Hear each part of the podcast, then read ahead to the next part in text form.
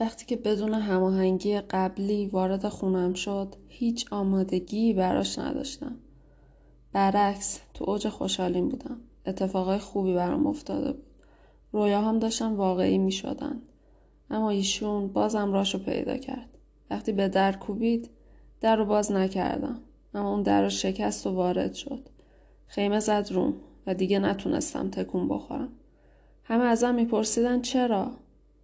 و این بدترین قسمتش بود. جواب این سوال رو نمی‌دونستم.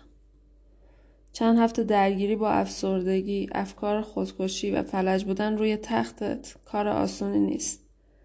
داروام عین آب شده بودن برام. اصلا هیچی به هیچی. دم عیده مردم خوشحال خیابونا شلوغ حاجی فیروز امون و روز بزن و برقص.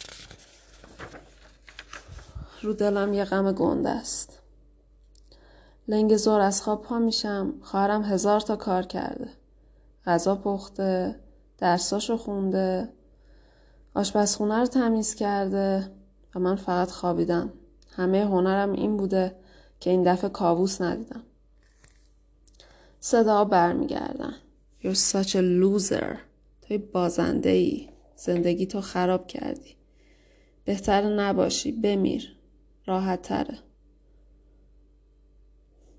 نه نمی‌تونم این کار رو بکنم. سر بقیه چی میاد؟ نمی‌تونم تصورش کنم. تا خرخره می نوشم و بالا میارم. ساعتها گریه می‌کنم. خواهرم کمکم می‌کنه که خواب برم.